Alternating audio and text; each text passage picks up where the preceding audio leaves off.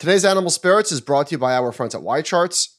YCharts recently published a blog diving into the debate between value versus growth. They took a look at strategies, insights, and trends dating back to the early 1980s, both stocks and ETFs, to help you decide which equity class is best for your investment goals. Whether you're team value or team growth, you'll get details into how you can leverage YCharts to create side by side reports build custom scoring models, and illustrate risk versus reward with the scatter plot tool to analyze the performance of either exposure. One of my favorite charts in here, they did it's going back to like 1984, and they did the Russell 1000 growth versus the Russell 1000 value, and they have the rolling five year total return charts, which is pretty cool. The roll, the ability to do a rolling chart like this is cool because you can see when the diver- divergences happen, like in 2000, of course, and then in 2005, eh, you know, growth first and value. Now back to growth, but the average return for these, for the average five year return, is almost identical between growth and value. It's it's a little over 11% since the mid 80s per year. And I'm guessing that if you would have done like a 50 50 growth value in rebalance, you probably, probably would have done even better. You know, I no like one, these charts. No one would actually do that. I make these by hand. You see the one on the bottom pane? So you've got the rolling five year, and then you've got the difference to really like bring it to life. Yes, you like the spreads. Yes, Love this, is a, this is a really cool spread chart. guy. Yes, I, I, probably don't use these rolling annualized returns enough on white. Am I more of a spread guy or a dump guy? You know, I've been to the dump like three days in a row. okay. Just cleaning house. I love it. Love it. Fall cleaning. Good for you. All right. We got a link below if you're on YouTube or in our show notes if you're listening on the podcast. 20% off if you tell YCharts Animal Spirit sent you for your initial subscription sign up. Welcome to Animal Spirits, a show about markets, life, and investing. Join Michael Batnick and Ben Carlson as they talk about what they're reading, writing, and watching.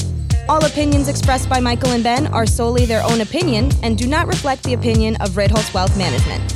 This podcast is for informational purposes only and should not be relied upon for any investment decisions. Clients of Ritholtz Wealth Management may maintain positions in the securities discussed in this podcast. Welcome to Animal Spirits with Michael and Ben. Happy middle aged week to Ben. Ben uh, was uh, Thursday was your birthday, and you turned 40 what? Two. 42. 42. How does it feel? That's probably exactly middle aged, right? If we're if we're hedging well, here. No, tech, maybe literally middle aged. Although we already we already decided middle aged is your 50s. I didn't know we decided that. Well, I, we decided. I decided. No, the, the internet decided for us. You know, I've, I had something of a middle aged moment too, actually. I hurt my shoulder, and I don't know how I did it, so I'm just going to assume that I was sleeping. Okay, this is what got happens. Like a, like a like a clicking thing. You wake up sore. Five? No, it's been like three, three, four weeks. Saturday night. It's 11:30. I've already been asleep for over an hour. I'm in a deep sleep. I might have might have drank earlier in the day. And all of a sudden, I hear a knocking on my door. And I immediately, credit to me, pop up and run downstairs. I'm like, what the hell? So I get back up, open the door. Nobody's there. Get back upstairs.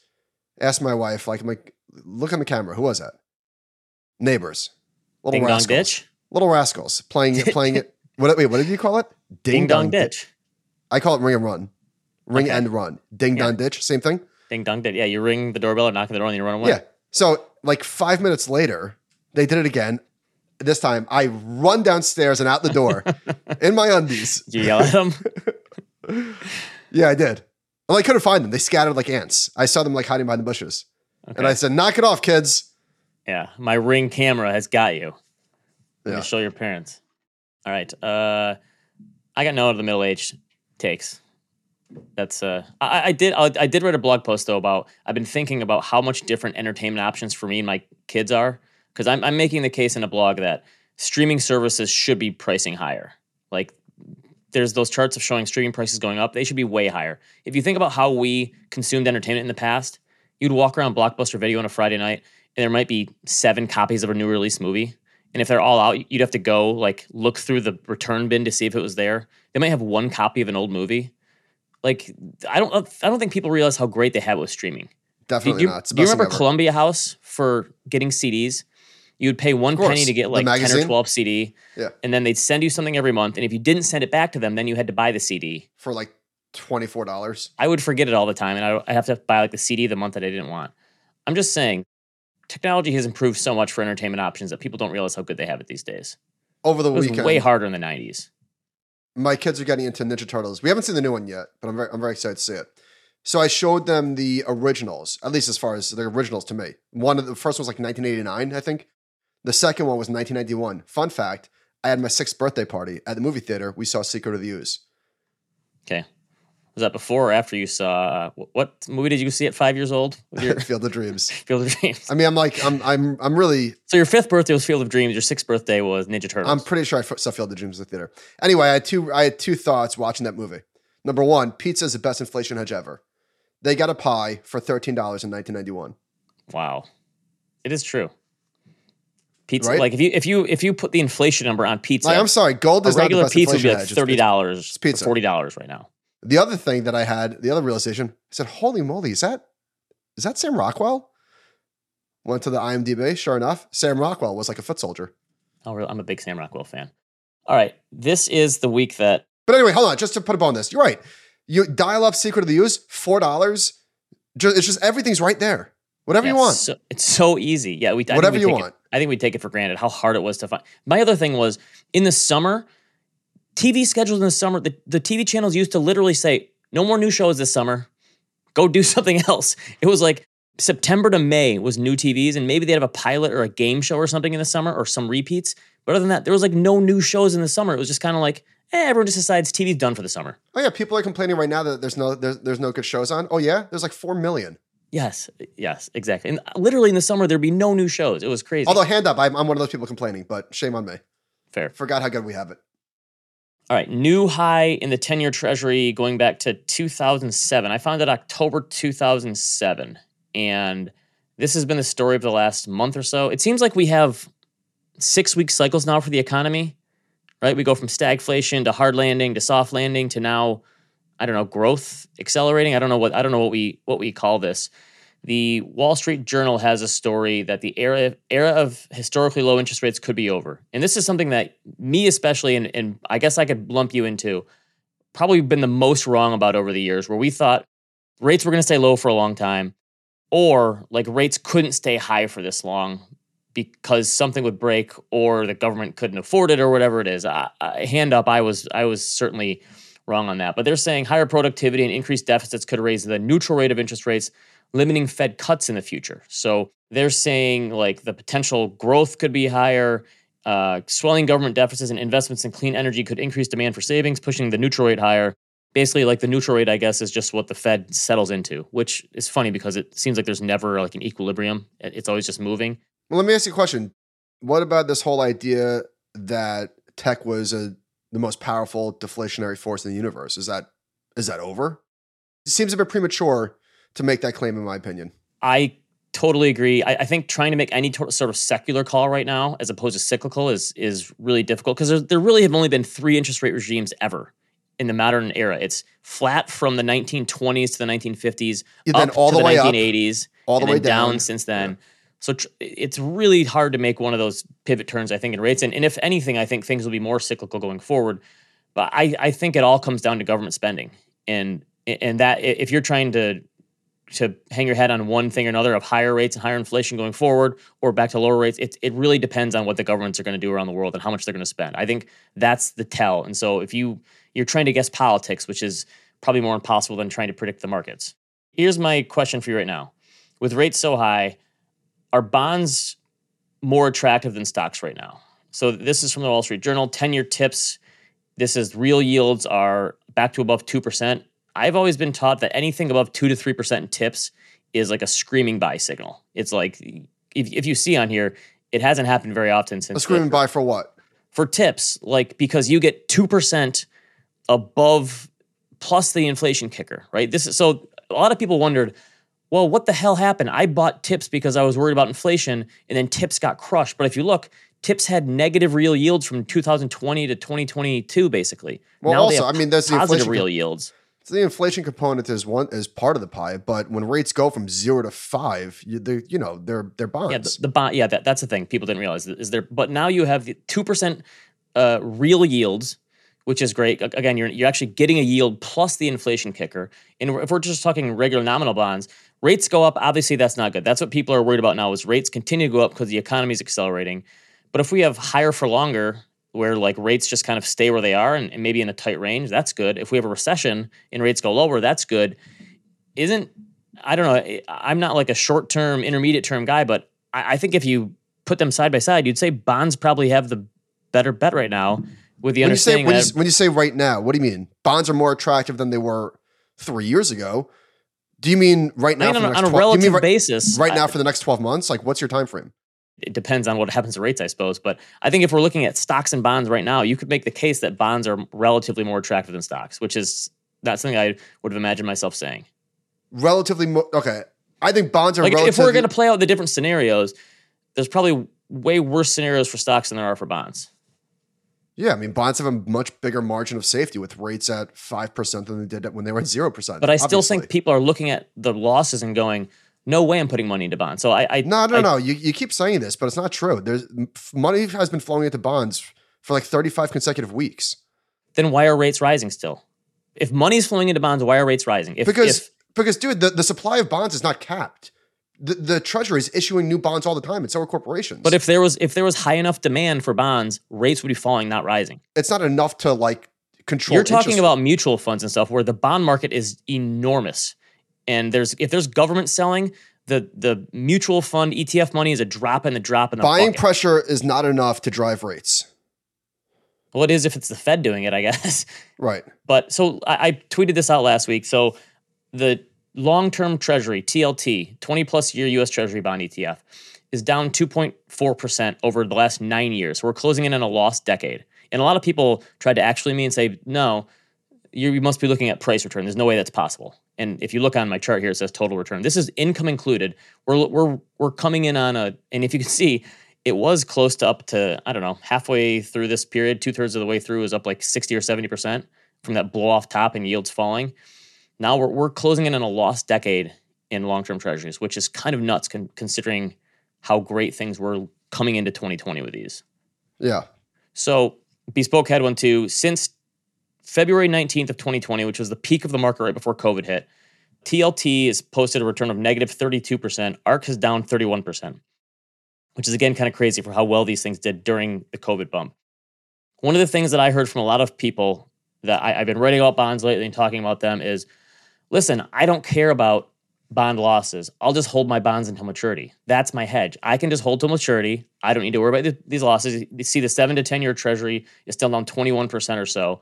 To which I say, that's a great psychological trick, but it doesn't mean that you're not losing out in some way. Like the hold bonds to maturity, whole, people think they have this like secret to way to make money in bonds and not lose money. That's a good point. People value principal protection a lot because you're right. If you're buying an individual bond and you hold to maturity, you will get your money back. But what if you bought that bond at two and and it was a 10 year bond? So you hold that bond for, for 10 years. Congratulations. You get two and a half percent, you get your money back. Rates go up to five percent. What are you still holding that bond because you get your money back? What about all the missed? What about the opportunity cost of not getting higher yields?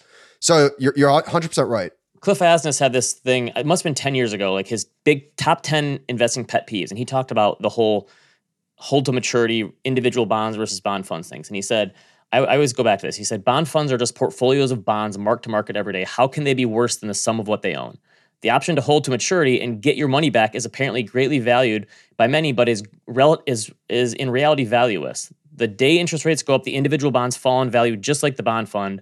By holding the bonds to maturity, you will indeed get your principal back, but in an environment with higher rates and inflation, those same nominal dollars will be worth less. The excitement about getting your nominal dollars back eludes me. Not me.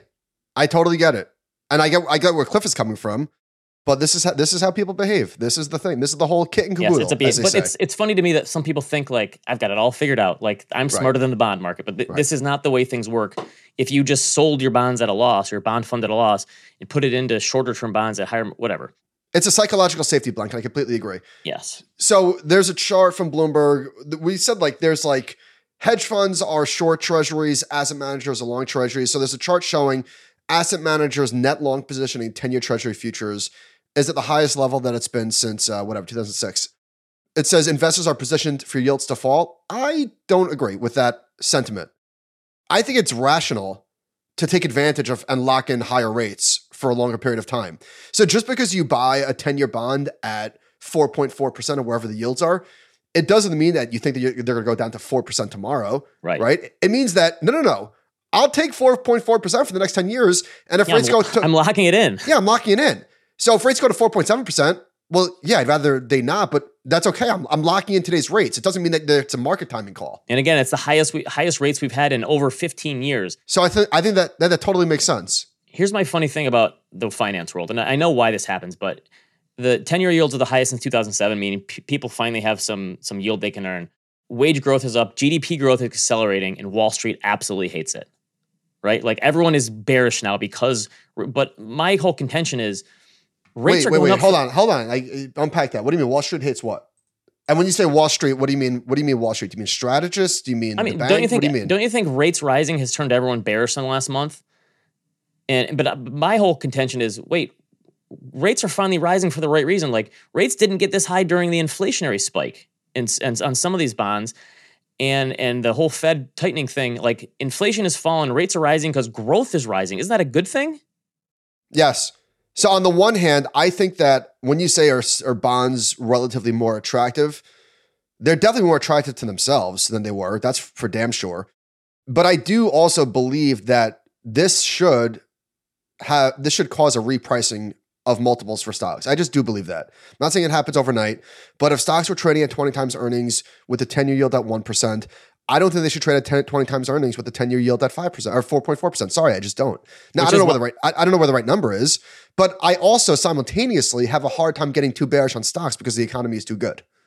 Yes, and it's also that that's the funny part too. Is your point about re-rating and valuations totally makes sense in theory, but then why is the Nasdaq up thirty five percent this year? That's the part that And Nvidia's at an all time high right now. So yeah, dude, this shit's hard. Like we're Yes. trying to like make sense of it all, and it's just hard. And if you look at the, this is through Monday, the correction. I think these things just happen faster, where stocks are going up. I'm everyone's bullish, and stocks are going down. Everyone's bearish. This was a very this was a as they say a garden variety correction. I mean, The this S&P was 500 is down four or five percent. The Nasdaq is down five or six percent. the VIX. The VIX never got over twenty. This this was nothing. I mean, the, the- whatever stocks could, if if rates keep going up, maybe stocks do continue to roll over. But it's not like this is this is like a terrible thing. This is this is you probably average two or th- you know two five percent corrections a year in most years. It's it's not like this is the end of the world. But I feel like the the the sentiment shifts so much faster these days. Yep, yep, yep, yep, yep. even like what it was like 10, It's social 15 media. years It's ago. social media. Get get Yeah. used to it. It's permanent. And maybe that's maybe that's the point is that that's where I'm getting my sentiment gauge from. When there's a five percent pullback, the crowd will never say no reason to panic. You know what I mean? Because the loudest voices rise to the top, and that's just what it is. But it's just- but the same thing when stocks are rising too. It's kind of like two months ago it felt like there's this this is a Teflon market, nothing can stop it. And I, I guess it, it just it's always that way, but it feels more now. Uh, I know you and Josh talked about Michael Burry last week on what are your thoughts.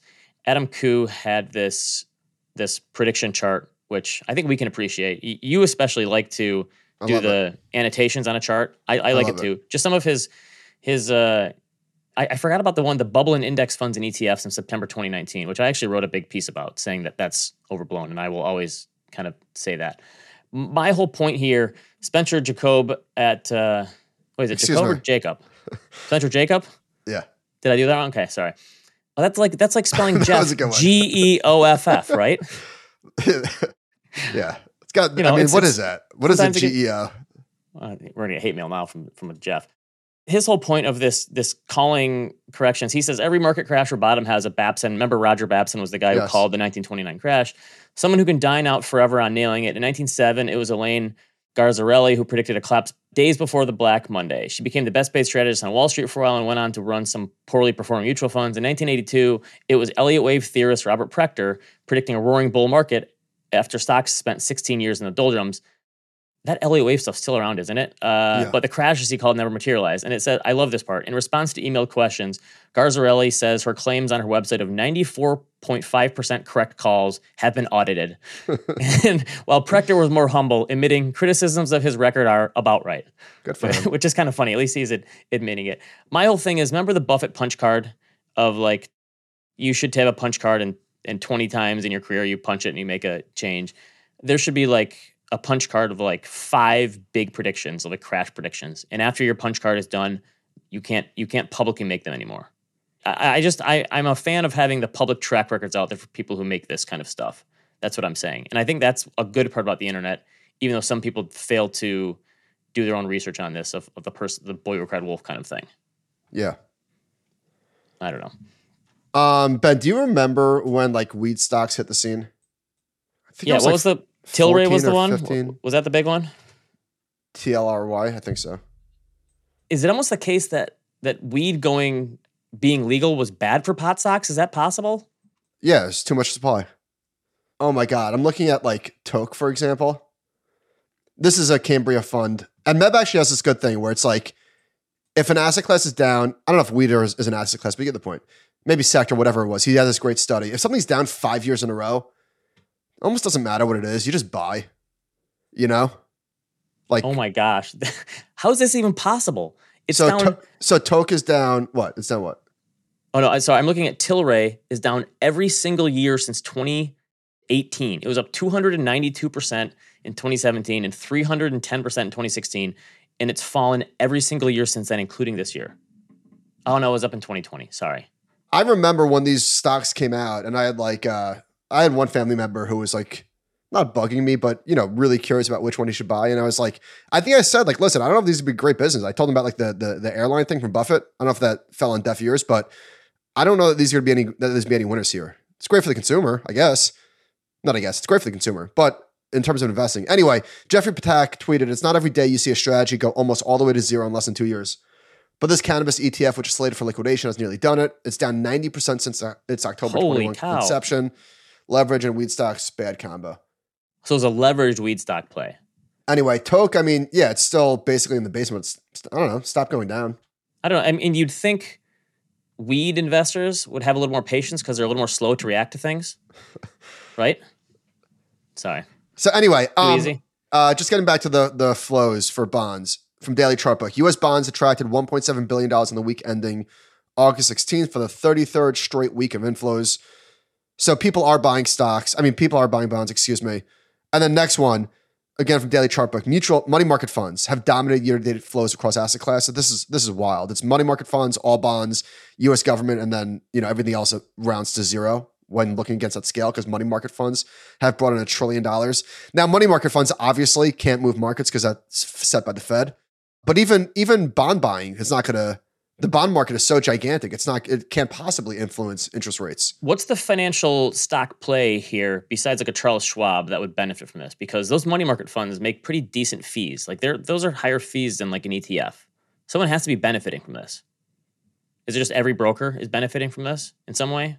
Plus, they're they're earning a great spread. They're all charging like eight percent on their margin right now, even though they're paying five percent. Yeah, what did we say? Markets. What did we say? Robinhood was getting. So th- this whole thing that we I think we've done this bit, so forgive me if I'm repeating myself. This whole thing about bonds won't lend. I mean, banks won't lend when the curve is flat or inverted because they borrow short and then long. Not really true. Sorry. They're in a great spread right now. It just depends on the demand for loans. Look at your checking and savings accounts. They're they're not borrowing. I mean, yes, they're borrowing short, but not at, not at the not at rates set by the government. They're still paying zero effectively, or close to it. Isn't it also crazy how like this is like the immaculate handoff for baby boomers. Like they had this wonderful. I mean, retirees have been complaining for years about the fact that they have no safe yield anywhere. But the stock market went up a ton, housing prices went up a ton, and now all of a sudden it's like all these baby boomers are retiring. It's like here, on a silver platter, here's this five percent yield for your safe assets. Have at it. I don't think the baby boomers, you couldn't have drawn up a better situation or scenario for the baby boomers from like 1980 to today in terms of how financial markets worked out for them. Low starting yields, high starting rates, 20 year bear market or bull market. Uh, sure, there was a lost decade in there, but then a, a 15 year bull market and now really high rates. Like you couldn't have scripted it any better for them. See, I really wanted to interrupt there, but as a co host, I had to let you cook. Thank you. You're welcome. So I'm work. I'm actually working on a post about this right now. If you are an investor, or if you are if you're a lender, right slash investor, these higher rates are the best thing since sliced bread. If you're a borrower, yes. this is the worst thing ever. So Ben, is the Fed worsening inequality by raising interest rates? but I thought, but wait a minute. I thought the Fed was worsening inequality when they were lowering interest rates. So which is it? It's both ways, I guess. But interest yeah. so interest rates are bad for inequality, whether they're higher or lower, they're just bad. And I'm being facetious, but is there some truth in that? That you can I mean you can make the argument, certainly the the argument was made the entire time that it rates when rates were low that the Fed was widening the income inequality gap or the wealth inequality gap. And I mean, I, all kidding aside, with rates high now, is not is it is not the same thing playing out? If you're if you're if you already have assets, you're already locked in a mortgage, you have money to invest. You're you're this is a huge windfall for you. But if you are borrowing or you are accumulating or you have credit card debt, you're you're getting destroyed. There's going to be a line in the sand in like 2021 or 2022 in the future. They're going to look back and go, "What happened?" It's like housing market, especially. Like it. Just- Speak. Speaking of that, I was looking at. I was playing around with Rocket Money yesterday, and I saw. I, I have got. I've got many bones to pick with my recurring charges. Bones to pick all over the place. A graveyard of bones with how they're being categorized or what? No, no, no. Like, hand up, this is on me. Somehow I have three Sirius subscriptions. I'm going to call them this afternoon to find out what's going on. The New York Times is charging, the New York Times is charging me twice. It's charging my business account and my credit card, my personal credit card. I can't figure out why. I have no idea why. Anyway, I saw uh, an interest charge from American Express. And you know, credit card interest is like 20 something percent. Right. I'm like, wait, what the heck is this? I'm, a, I'm an autopay guy, right? But my new my new ish card, which I linked to my old account, my existing account, I never, I guess I forgot to set up the autopay. So I just assumed that I just assumed, right? Shame on me. I just assumed that it was set up. But I never got a notice that I didn't, I never got an email saying that I I had a, I had a late charge. Isn't that weird? So, so I had a late I had a late fee for thirty dollars that, that I called American Express. They take it off. They, they reversed it, but the interest expense the interest expense, like that's we you know we can't do that's that's corporate or whatever. Hundred six dollars. Oof. And that was probably I was probably only I'm probably like I don't know ten days delinquent. Can you imagine the people that that carry balances over every month and are looking at those charges? Maybe they just don't look. But I can't even imagine let it allowing no, it's, it's those ba- to build It's backbreaking. It's backbreaking. Ben, what's your number one rule in personal finance? Pay off credit card debt. Boom. Always, every month. Just live off the rewards.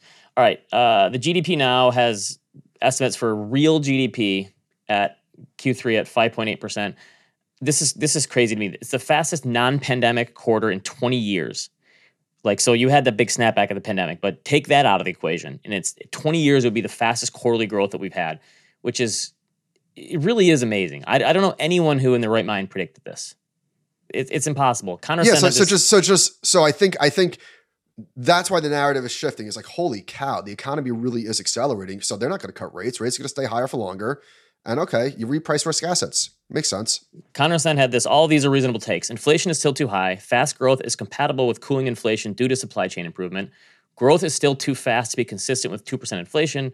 Over time, the economy can't handle 5% Fed funds rate. I this all makes sense to me. Like there's there's so the, many the, different the last the last one to me is the most salient point. There's no way. There's no way. If you if so remember we said like so much of the debt is already fixed, right? Your mortgages, whatever. I know this is this is like fantasy world, but imagine you repriced everything at five percent. Imagine everything you just wiped the state clean and just said replace your existing debt with with current rates, sunk. And, and maybe this is the reason that everyone on Wall Street is so worried is because the the thinking is if the economy continues to accelerate, the Fed is going to have to accelerate again, and that is when something eventually it's going to break. Like okay, it hasn't broken yet. We had all these extenuating circumstances. Things have been fine. People locked in low debt. Eventually, something's going to have to slow. And I think that's obviously the worry. Duncan saying, I need a financial advisor. I don't think financial advisors are responsible for irresponsible uh, subscriptions. That should be, well, yeah, I told you got to negotiate with them. But I, I, think, you know how you, you have automate, automatic 401k target date contributions and these things, and like you have a default choice for credit cards, your default should be automatically paid off every month. And if you want to take that off, you have to go in and turn it off. How's that? That's such a great point. You know, it's that's like a auto enrollment for 401ks. Yeah, that's what I mean. Yeah, it should. How so much money? how much opt out, not opt in? How much money do credit card companies make because people don't get automatically opted in? That will never change. But you're right. My sister, her very first credit card out of college, uh, she didn't really know how credit cards worked, and so my dad looked at her bill after like 12 months and was like, Sarah, what are you doing? And she's like, what do you mean? He's like, why aren't you paying off your your credit card every month? And she's like, I don't need to. It's a credit card. You can just kind of let it go. And she didn't. Re- she didn't. She had no idea interest was accumulating, and she I she had the money to pay it off. I bet just, that's just didn't. a lot of people probably don't know about credit card interest.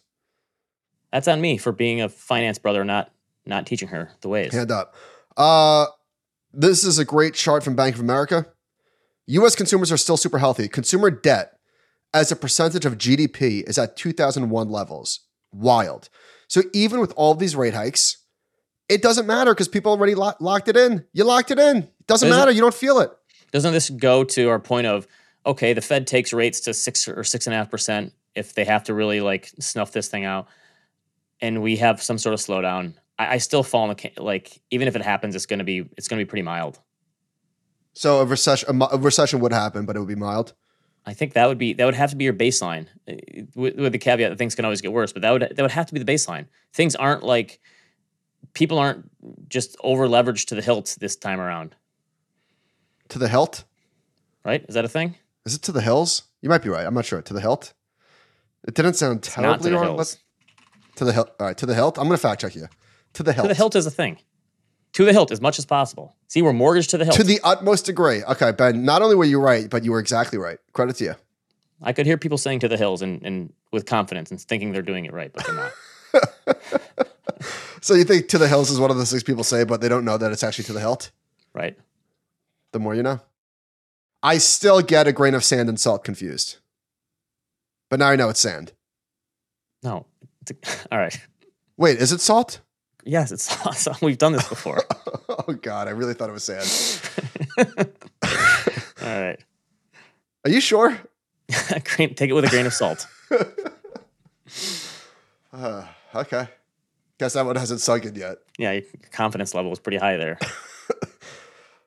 All right. I don't know how to square the circle, Ben.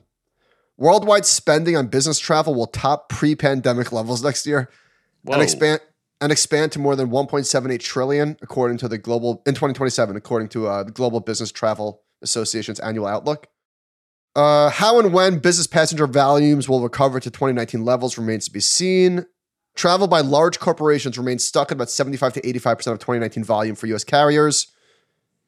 That's way higher than I would have thought. But I would have thought with high. remo- I would have thought with remote work it would be like sixty percent of of pre-pandemic levels. But it says That's- spending rose 47% last year to 1.03 trillion and is forecast to increase 32% in 2023. How much of Yeah, that I is inflation? Okay. Yeah, but even still, Kind of like looking at the box office rates. Like this is the highest grossing thing ever, but you don't adjust for inflation. but I, I just assumed, I don't know, that business travel was like dead forever. What would you have guessed it's down from, since 2019? 50%? I would have said at least like Why, who's traveling for business? Yeah, that's a well. Well, I guess I've been traveling more, but that's true. what idiots are traveling? I, Yeah. how much of it? How much of it do you think is people like getting an excuse to get out and travel because they just they they want to get out and travel again? And it's like they don't need to, but they want to.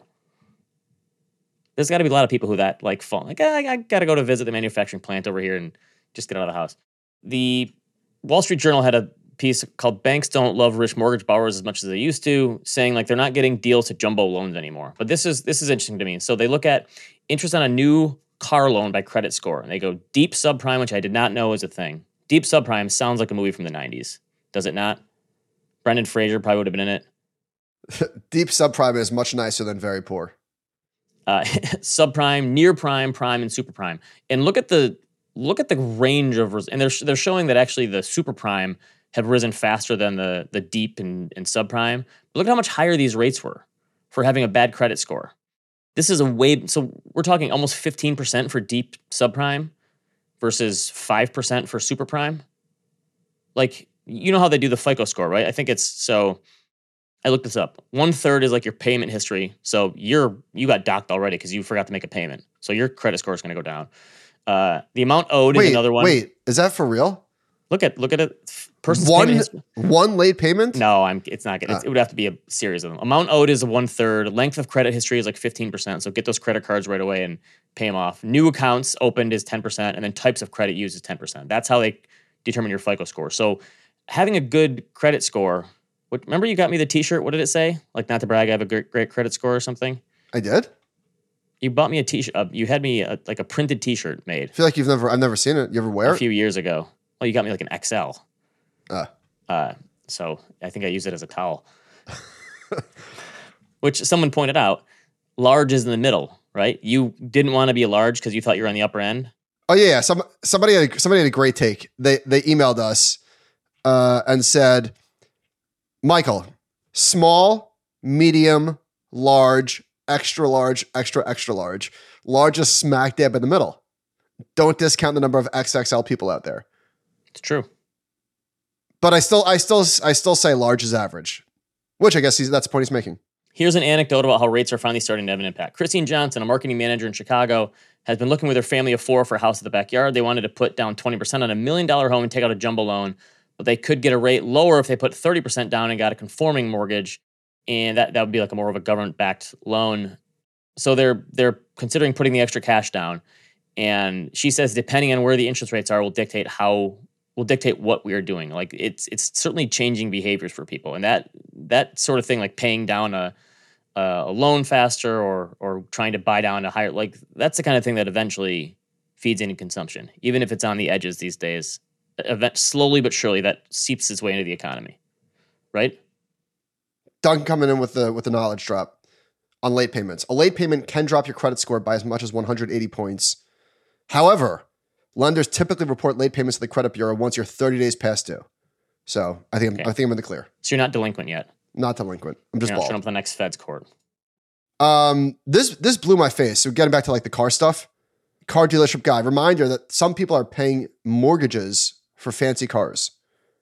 These are real active car leases in five states. So an Acura NSX, beautiful car, not quite a Honda Accord, but still nice. F- A 36 month lease, five thousand six hundred dollars a month. Wait for an acura An NSX. what's that It's their it's their sports car. It used to be like really nice. It was around in like the 90s, and they discontinued it and brought it back. Very Okay. sweet looking ride. I, i'm not a car guy at all who's bragging about an acura that's all i'm saying It's very nice. Uh, a if you're, gonna, if you're gonna do it get a ferrari or something don't get an acura that's all i'm saying a Mercedes G63 AMG 5100, a Porsche 911 5100, a Land Rover, oh, a Range Rover 4400. Oh my God. I know that these are really rich people, but would you rather have a, a Porsche 911 or a a lake a vacation home on the, on the ocean or something? This is this is like the difference here. It's unbelievable. It's so much money. I'm going to assume that these people, I'm going to assume they can afford it. You're not just like casually getting a $5,000 car. And honestly, what if you have that much money, you know, what what's literally what's the difference? But that being said, it's just a staggering amount of money.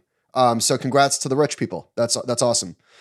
Oh, I had I had a thought that's like I don't really believe, but I just wanted to talk it out loud. My train ticket was well, let's say I don't do monthlies anymore. Let's see how much a monthly is. I think my monthly train ticket used to be like two hundred fifty dollars. And that's used as many times as you want to get into the city. Let's just assume that a mo- monthly ticket is three hundred dollars. That's not a lot. That's not an insignificant amount of money. And so when prices It used to be to enough for a car payment. when car prices used started to go crazy, I think people were able to rationalize, at least Long Island commuters or New York commuters. Wait, I'm not paying three hundred dollars for my train ticket anymore. So if I'm paying an extra 150 bucks for my car, it's still, you know, it's I'm still still in the black. I can see that. So if, if people are working from home, they probably also need a uh, an automobile more too. Yeah. So I think that was easy to rationalize. Yeah, it, it is surprising to me if you look at the, the used car prices are coming down, but they're still way way elevated above 2019 levels. Another tweet from car dealership guy: severe delinquency for auto loans is the highest since at least 2006. Yet the job market is strong, so basically no one has any idea what's going on. So this is percent of asset. What's ABS? Asset backed securities. yeah. Auto based backed security, whatever, something like that. 60 days plus delinquent, and it's uh, it's over five percent, which is which is in fact the highest it's been since uh, at least 2009, or at least 2006. He says Not surprising. could there be stress in this market without a broad read through to the economy? And I'm going to say yes. Just think about how, how insane car prices were. Do you think in the next downturn, whenever we get a recession, there's going to be like wonderful opportunities to buy like used cars and used boats from people that went way over their skis? and and spent too much money and just fire sale prices. I got to get rid of this stuff. Yes. Is that going to be a possibility? yes.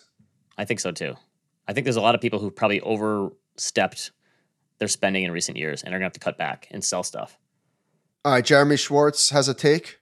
All right, closing my week pondering thoughts, which he was great on on Compound and Friends last week with Eric Balchunas. That, that's a good one too combo there as far as ETF and market knowledge. Closing my week pondering thoughts from from an AI professor at Wharton who thinks productivity acceleration from AI will take 10-year bond yields up to 6%. Why would productivity gains take bond yields so much higher? Because growth is going to be so much higher? I guess so. Yeah. Don't you think the hype cycles happen so much quicker these days too where after a while like the hype cycles happen and like this is what we're going to have and this is what we're going to have and then we're going to have this and that stuff doesn't happen it's kind of like just kind of you know tap drumming your fingers and like waiting for the stuff that like i'm not saying like the ai stuff is not going to happen but it's kind of like the hype cycle digest this stuff so fast like what's this is what's really going to happen and then you're going to have this and the technology is going to be so great and then you have this waiting period until it actually happens or for some other stuff like crypto it actually doesn't happen i, I think we- Everything we, moves we, faster. yeah, we pull forward the hypes. Okay, here's another rates thing. If you would have told me this even 12 months ago, hey, inflation is down to 3% now. Inflation, it, it fell for 12 months in a row. Inflation is three. What do you think mortgage rates are going to be? There's not a single scenario where I would have said, oh, mortgage rates are 7.5%. right. That would have Good that would have broken my brain. There's no it makes no sense, right? Mortgage rates are now at their highs, 7.5%. The last time the 10 year was this level, the 10 year in October 20, 2007 was 4.5%. You know what the mortgage rate was then, 30 year? Say it one more time. So the 10 year now is at the same level as it was in October 2007. What was the 30 year mortgage rate back then? Oh. Uh, five and six eighths. Well, it was, it was six and a quarter Okay. for, for using your mortgage terms. S- But so the, the spreads are still so much higher today, which again, I think the, the Fed kind of broke the mortgage market when they bought all those mortgage backed bonds. Now that's a function of the Fed, right? Buying less bonds than they used to. That's why spreads are wider. I think that's part of it. And uh, again, the fact that you're not getting any prepayments because people aren't refinancing now. So it's it's. I don't think the Fed ever thought through raising rates as fast as they did what the unintended consequences would be. Now they could- they could they could easily bring that spread down if they wanted to. Apparently they don't they don't want to. But just the, the 7.5 percent mortgage rates with 3% inflation, It's too high. it's way too high. And yeah, I don't know how the housing market doesn't. We talked a couple months ago, like, is, is the correction over? Like, if this if this stays higher for longer, like housing prices have to fall again. They have to. Right? I know people keep saying, well, it's easy to see because of the supply and demand, and that was it. Like, no one. I'm sorry. Eventually, this has to impact the housing price market. It has to, right? Maybe nothing has to happen, but I, Yeah, I I, don't would know. be. Sh- Well, what, there was there was an article. I mean, yeah. Listen, it's hard to make the argument that it wouldn't, right? Like, I don't want to say that it's not going to impact the housing market, but there was an article in Forbes showing that like forty percent of buyers get help from a family member I had that in here. for here. the yeah. down payment. 38% of recent home buyers under the age of 30 used a cash gift from a family member or inheritance to afford their down payment. I talked about inheritances uh, on Ask the Compound recently, and this is the time where if I was a young person, I'd be hitting up mom and dad and being like, "Listen, I don't want it when I'm 50 or 60. Help me now with a down payment." I And I'm, sure a lot of parents here. are receptive if, if you have the means. Yes, you'd. They have to be. A couple interesting facts that show like if housing prices fall, you know, there's plenty of cushion. Uh, Bank of America, 2.1% of mortgage properties have negative equity, which is lower. It's down from 25% in 2011, which is a crazy high number. Uh, only 0.88% of home equity is being used in HELOCs currently, the lowest level since 1988. It peaked at almost 7% a few years ago. So there, there's plenty of room to to maneuver here for people who own houses already. Yeah. Michael McDonough made this great chart a monthly mortgage payment using the median existing home price, assuming that you put down 20%. This was uh, $577 at its low in 2011. In 2019 or so, I'm just eyeballing this. It looked like it, it, it eclipsed $1,000. Again, It's this is a monthly monthly mortgage payment. Now it's it- 20 Sorry, now it's $2300. he also broke down your first payment, how much goes to principal, how much goes to interest, and look at how much more goes to interest now than principal. This is this is why, like, if if you buy a home right now in hopes of flipping it in a couple years, it's like a starter home, you're going to build zero equity if prices don't go anywhere because the majority of your money is going to interest payments now. Right. So pre yeah, yeah, it's a great point. So pre-pandemic, it was like a thousand bucks. It's twenty three hundred now. What? Yeah. That that is insane. Okay, we got a ton of emails. Oh damn it! I meant to do. Re- I meant to throw some charts in here. Oh well, we got a ton of emails. I'm not sure why this triggered such a response, but the KFC versus Taco Bell Pizza Hut thing. KFC is massive for whatever reason. Massive. It's the largest food uh, fast food chain in, in China. Yeah, it sounds like Asia has a really big KFC presence. I don't know. I, I guess it, maybe just because it's so different, right? Than than most of the food they have there. That that surprises me. Someone says somehow the Colonel took over China better than Mickey D's did. All right. Great quarter, guys. This is a great chart from uh, AlphaSense. I don't know who FTAV is. I'm sorry. Who's FTAV? Anyway, neither here nor there. The company call transcripts containing the phrase double click. That's this is a bubble. Wait, what am I missing here? What does double click mean? Let, let's uh, let me double click on that. Oh, geez. So if you did this for podcasts, it would be let's unpack this a little bit. Yeah. That that would be the podcast version of this chart. Now, you know, Josh actually said double click last week. I almost said something, but I didn't want to interrupt the flow. Okay, interesting. I'm I, am i am surprised. I didn't know that was even a, a, phrase. Oh, really? Do you not? Do you even conference call? I mean, I don't. I guess I must miss. I don't. I've never used that phrase in my life. Let's double click on this.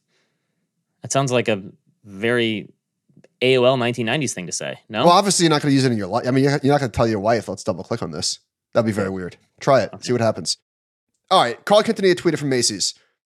We experienced an increased rate of delinquencies. The speed at which the increase occurred for us in the broader credit card industry since our first quarter earnings call was faster than planned.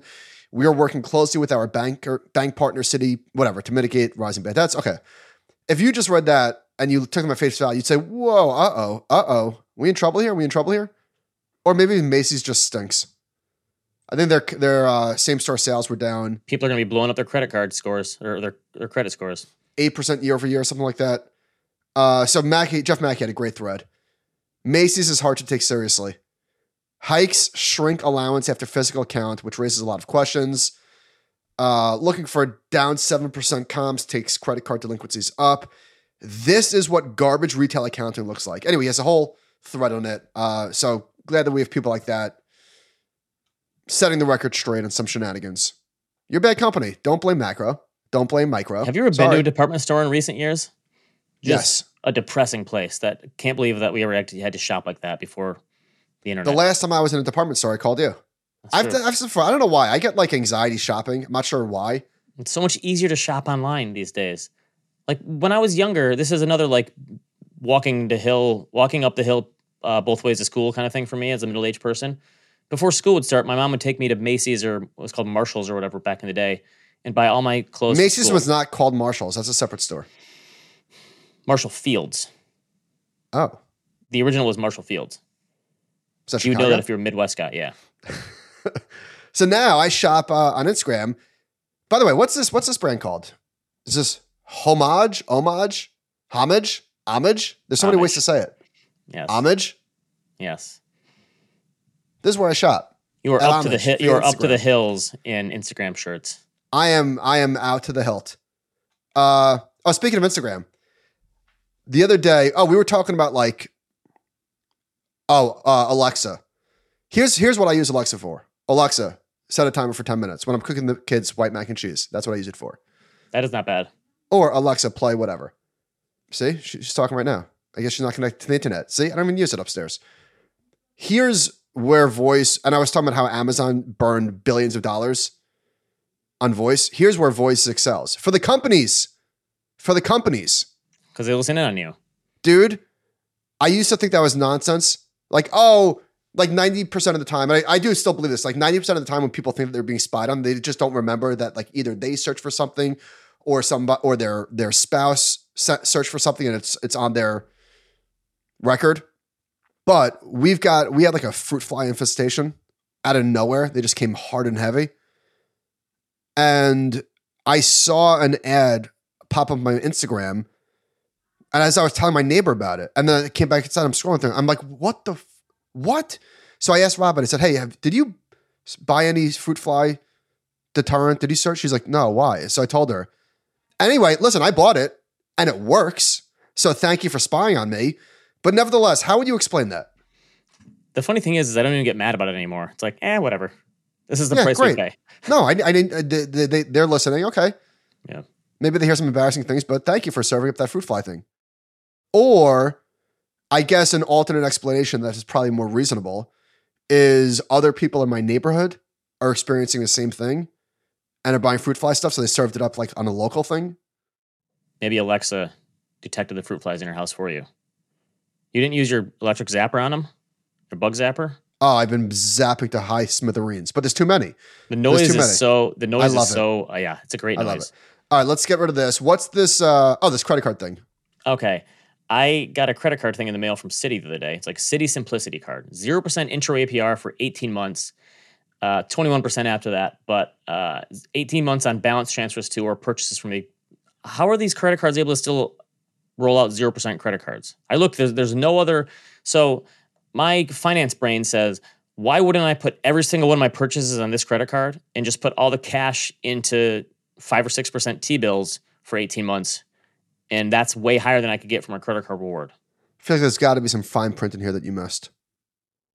18 months, 0% intro. I mean, I don't know what they maybe they would give you a low uh, limit on it or something, but there's that seems no like. What, oh, yeah, yeah. You know, that's probably what it is. Yeah, you probably have a thousand dollar limit. And I mean, there's Great. no other there's no other rewards you get with it, but that like in a high rate environment, that 0% credit card, like if you're thinking about doing a renovation or something, why wouldn't you use this kind of thing for a while at least before tapping into your home equity or, or whatever it's whatever you're thinking, right? That well, because I'm saying the cap is probably a thousand bucks. Okay, that maybe it, it has to be it. That's the only thing I can think of. Uh, ben, I saw a chart from Fidelity. Whoa, whoa, whoa, whoa! You can't post demographic charts. Sorry. Well, I, I, what I wanted to serve this up to be a good co-host and see okay. if you had any thoughts. Okay. The percentage of population older than 55. It's 27% in the United States, 30% in Canada, 36% in Germany, 39% in uh, Japan. Expected to rise. A lot of people keep talking about this like it's going to be the end of the world, economically speaking, and these places are in trouble. My default is we'll figure it out. Well, guess what? What about when 60 is the new 40? That's true. People are just uh, people are living longer. I think that, and obviously the baby boomer population is a big part of it. But I don't put a lot of credence in here, as you know. All right, we got a, we got a, uh, an emailer, an email from a listener in response to Ben's post about like not needing as much as you might think in retirement. Basically, people who have a lot of money don't end up spending it all. They they rarely do or come and close to it. So I did a follow up piece on this, but the the big takeaway that was pretty eye opening is like, listen, I'm almost 60 years old. Everything like everything that I wanted to do with money for the most part, I've done. Been there, right. done that. I took trips. I had a nice car. I bought a nice watch, whatever. That stuff doesn't move the emotional needle at 60 the same way it does when you're, say, 40. And so I think people severely underestimate that. Now it's a, it's a, it's a balancing act. But I think in large part, this is why people just don't spend the way that they do when they're 70, 80. I don't know. It sounds obvious to me, but maybe it's not obvious. Your conclusion of so spend some more when you're young and you can enjoy it or want to enjoy it because I, I, agree when you get to that age and you're kind of set in your ways you probably there's certain things you just don't want to spend money on anymore and i actually heard from one frugal millionaire one time who told me like he he he built a huge nest egg and he couldn't spend it and he didn't want to and he's he's giving some away but he said i gave myself certain rules like if i'm traveling I, I'm always going to pay for first class. He's like, I, I cut back on so many other things, but if I'm traveling, I'm gonna. So I think find little conveniences like that to treat yourself on, I think helps. But there was another one who said, this guy had, he, he emailed us, he said he has a four, $4 million net worth. He says, I see so many things about how much money you'll need in retirement. I have no idea how to answer the question. I don't expect to. So we keep saving and saving because digesting what life will be like without kids' expenses, limited to no mortgage and lots of free time. I just want and need more if that results in my kids inheriting a lot of money, so be it. I just think the retirement discussion has so many variables people don't like to admit they don't have a clue about. And that's where a lot of the concern around money comes from. So I think part of it is just there's so many unknowns out there and people just want the safety net. And they they, they listen. I get, get that's a personality thing. I totally get that. But like once you get to a certain age, you're like, I'm not going to spend that much money. I'd rather just you know leave it to my grandkids. True, and that's fine if you want to like yeah, give it away to charity or give it to your grandkids or whatever. But I, I think you should also like enjoy yourself a little. Like I, I think it's okay if you've spent your whole life working and and and slaving away and, and saving money over time. Like find little ways to treat yourself. Don't you think that we, at least speaking for myself, I am at the age where I think I am. This is like peak money enjoyment for me. Yes. Where I'm able to do things with money that I wasn't when I was younger. That at some point will not be special because that's how human beings work, right? The lo- things that were once uh, a luxury become normal, or just the excitement wears off. So I think I'm in like I'm I'm I'm peaking right now, and hopefully my peak lasts uh, many years. But I know I know it won't always be this way. That's also why I've been okay to pull forward some expenses that like that with my kids now, so I can enjoy this stuff with them now because I know in the future they're going to be too busy or not want to hang out with me and my wife. And you're gonna be you're gonna be older and, and, and older, yeah. So so I'm I'm okay pulling forward some of those expenses and not thinking through like oh if I would have just saved this money what would it be worth in 30 years. That that's why being a parent has led me to pull forward a lot of that stuff. One more feedback thing. We got a lot of feedback on dishwashers too. Regarding dishwashers, oh, that's a great email. Do work without rinsing, but you can't use pods. I highly encourage watching this video. The host breaks down a dishwasher, explains how it works. TLDR: dishwashers have a pre-wash mode before the wash, and when using a pod, there isn't soap for the pre-wash. You need wait, soap wait, in the right, lost location. Wait, lost mate. There's a there's a wash before the wash. Pre-wash. So you need like the dish detergent. He says use powdered detergent, and the dishwasher works amazingly well. So those pods are maybe it makes your life easier, but they don't work as good. So it drives me nuts when Robin will put like something with sauce in the in the sink, and she will she just she refuses to rinse. No matter how many times I say just please rinse, because in the morning I'm like scraping it off, you know. But, but do you ever get the you ever like the the pods leave like half the pods still in the thing when nah, it's done? My, I have a pretty high high hit rate, but I think I'm willing to go the extra mile and do this pre rinse or whatever because it's annoying. I'd rather remember, listen if I don't have to rinse dishes. Dishes fantastic. But in the past, you would pour the powder in, and now it's the pod. So I, maybe you got to go back to the pour stuff. Yeah, that's. I'll, I'll, try it out. I'll try it out. Uh, all right, recommendations. Ben, what do you got? All right, we watched The Whale on Paramount Plus because there's just like nothing else to watch right now. And I think we're going to be in like a bear market for content for a while. There's, but there's everything to watch. Didn't we just talk about this? Yes, but I'm saying new stuff. Have you? Ever, all right, go ahead. So we watched The Whale with Brendan Fraser, and this this is a Darren Aronofsky movie, and it's so it, this is a film and not a not a movie. This is the kind of movie they make because they want someone to get an Oscar. Like, and his his performance was great, but I didn't say anything the whole movie. And my wife at the end goes, "I know you didn't like it," and I said, and I, I think she liked it more than me. And I said, "What do you? What do you? How do you? Why do you say that?" She said, you don't like sad movies, and this was a sad movie. And it's the kind of movie that is depressing, and it gets more depressing, and another sad thing happens, and it's kind of like, come, seriously. I love sad movies. Really? Yeah, I'm a big emotion guy, and I like this movie a lot. You liked The Whale. I did. When did you watch it? On an airplane. You like? Okay, I, I, I just I can't wrap my head. Around. It was it was well it was a well done movie. I just not for me. Okay. I'm surprised. I was going to say you should not watch this. No, I liked it.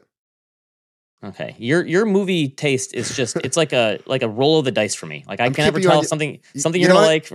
you know what I spent the last week watching, and like four times Robin's like, "Are you you really doing this?" I went down the uh the garbage fish rabbit hole. I, I was talking about they were talking about the podcast, so I watched like what I, I I didn't watch Open Water or Forty Seven Meters, but I watched Forty Seven Meters the un, un, uncaged by accident. This is a sequel. I thought I was watching the original. I watched the sequel. I watched The Reef. I watched the one with uh, Blake Lively. The Blake Lively one's not bad. What was that called? The Reef. They're all I don't know. They're all blended together. That was a good one. Okay, I've never heard of any of these movies, but uh, The Shallows. Okay, yeah, that was it. Yeah. I can't believe you liked The Whale. I did like The Whale. Although I don't, I feel like I don't love Darren Aronofsky movies. What else did he do? He, I, I did like he did, did the Black like, Swan one. Yeah, I liked, I like that one. Uh, Oh, film. See, it says films. Yeah, he's a film guy. Uh, oh, The Wrestler. Great movie. Requiem for a Dream. Mother, I did not watch. I have no interest in that. Uh, I didn't like Pi. How about that? I actually never saw that one. All right, what do you got? I watched two things on top of all the fish movies. The Johnny Manziel doc was pretty good. I mean, it was, it was quick, but and he had a quote there that I believe very strongly is true.